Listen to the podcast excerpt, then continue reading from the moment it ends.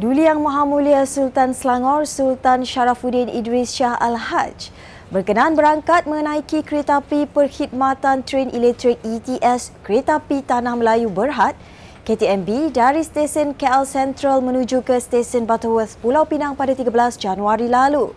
Baginda yang diiringi Duli Yang Maha Mulia Tengku Permaisuri Selangor Tengku Permaisuri Nur Rashikin turut berkenan merasai sendiri pengalaman menaiki coach kelas perniagaan yang ditawarkan oleh perkhidmatan train berkenaan.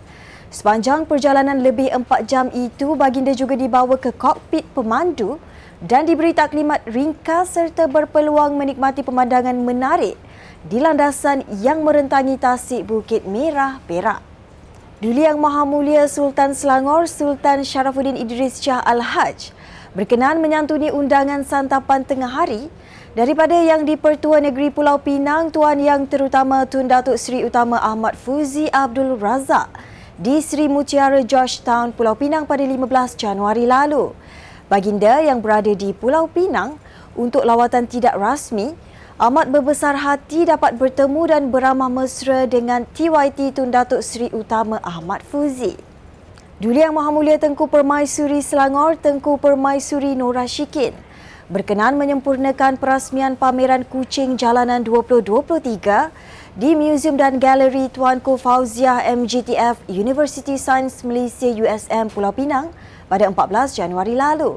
Pameran bertemakan Oyen, cerita tentang belas itu adalah usaha yang diperkenalkan bagi menggambarkan realiti kehidupan kucing jalanan yang kurang mendapat perhatian masyarakat kebelakangan ini.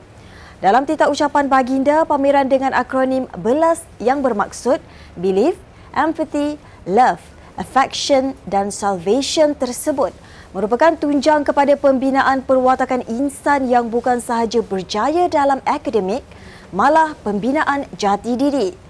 Baginda yang juga penaung diraja kepada kempen Stray Free Selangor atau SFS, Kendalian Persatuan Pencegahan Penganiayaan Haiwan SPCA bertitah agar pihak industri, agensi-agensi kerajaan dan pertubuhan bukan kerajaan NGO dapat bersama-sama membantu sama ada daripada segi bantuan dana secara langsung atau tidak langsung kepada usaha USM itu. 15 penghuni kediaman di Bukit Permai Fasa 2 Ampang diarah mengosongkan kawasan itu kerana tidak selamat untuk diduduki akibat pergerakan tanah. Datuk Menteri Besar Datuk Seri Amiruddin Syari menerusi kenyataan memaklumkan bahawa notis arahan telah dikeluarkan Majlis Perbandaran Ampang Jaya MPAJ. Tambahnya kerja-kerja pengukuhan tebing sedang dilaksanakan sementara menanti laporan penuh analisa daripada pejabat daerah dan tanah hulu langat. Tragedi tanah runtuh di Taman Bukit Permai 2 pada 10 Mac 2022 telah mengorbankan empat nyawa dan seorang mengalami kecederaan ringan selain mengakibatkan 15 rumah dan 10 kenderaan terjejas. Kerajaan negeri menyediakan RM10,000 angpau secara digital sempena sambutan Rumah Terbuka Tahun Baharu Cina pada 28 Januari ini. Esko Agama Buddha, Kristian, Hindu, Sikh dan Tao, Datuk Teng Chan Kim berkata, pemberian angpau itu akan diberikan melalui sistem dompet elektronik WavePay kepada 2,000 pengunjung terawal. Tambah Chan Kim, selain berpeluang menerima angpau, pengunjung yang memuat turun aplikasi WavePay juga berpeluang memenangi 10 hadiah barangan elektronik bernilai RM3,000 secara keseluruhan. Beliau berkata demikian dalam sidang media sambutan Rumah Terbuka sempena perayaan Tahun Baru Cina 2023 di Shah Alam semalam. Kerajaan negeri bakal menganjurkan sambutan Rumah Terbuka Tahun Baru Cina peringkat Selangor pada 28 Januari 2023 bertempat di Dataran Kemerdekaan Shah Alam bermula 3.30 petang sehingga 10.30 malam. Jadi orang ramai yang datang, uh, tentu ada uh, arahan-arahan uh, berada di gerai-gerai uh, untuk uh, uh, menasihatkan mereka bagaimana untuk menyertai uh, acara untuk dapatkan angpau dan juga untuk hadiah uh, jabatan ketua. Untuk uh, angpau, angpau yang terawal.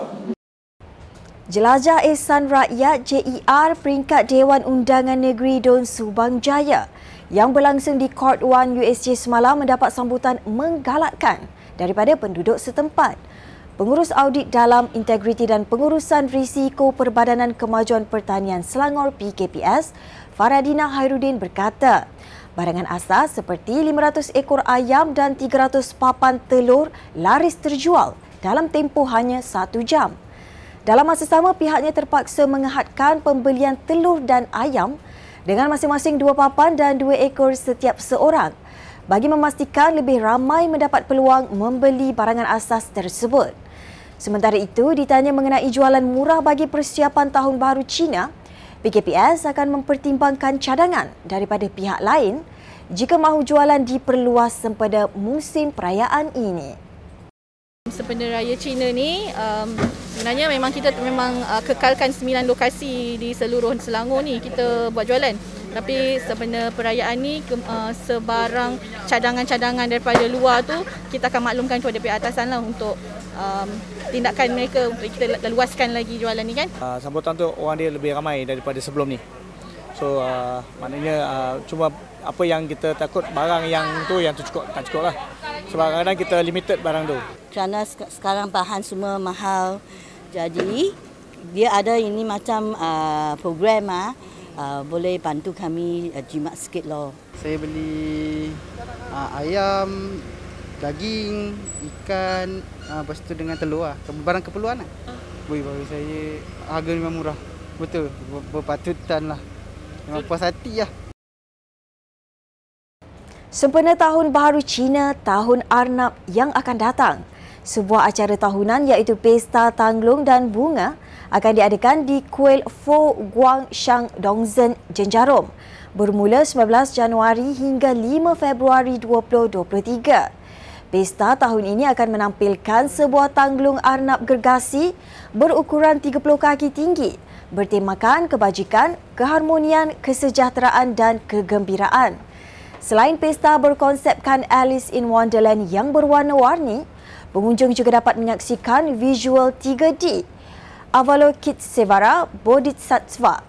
Acara pembukaan akan diadakan pada 19 Januari 2023 dengan kehadiran Datuk Menteri Besar, Menteri Pengangkutan, Menteri Perpaduan, duta dari pelbagai negara, ahli parlimen, ahli Dewan Negeri, ketua agama dan ramai lagi.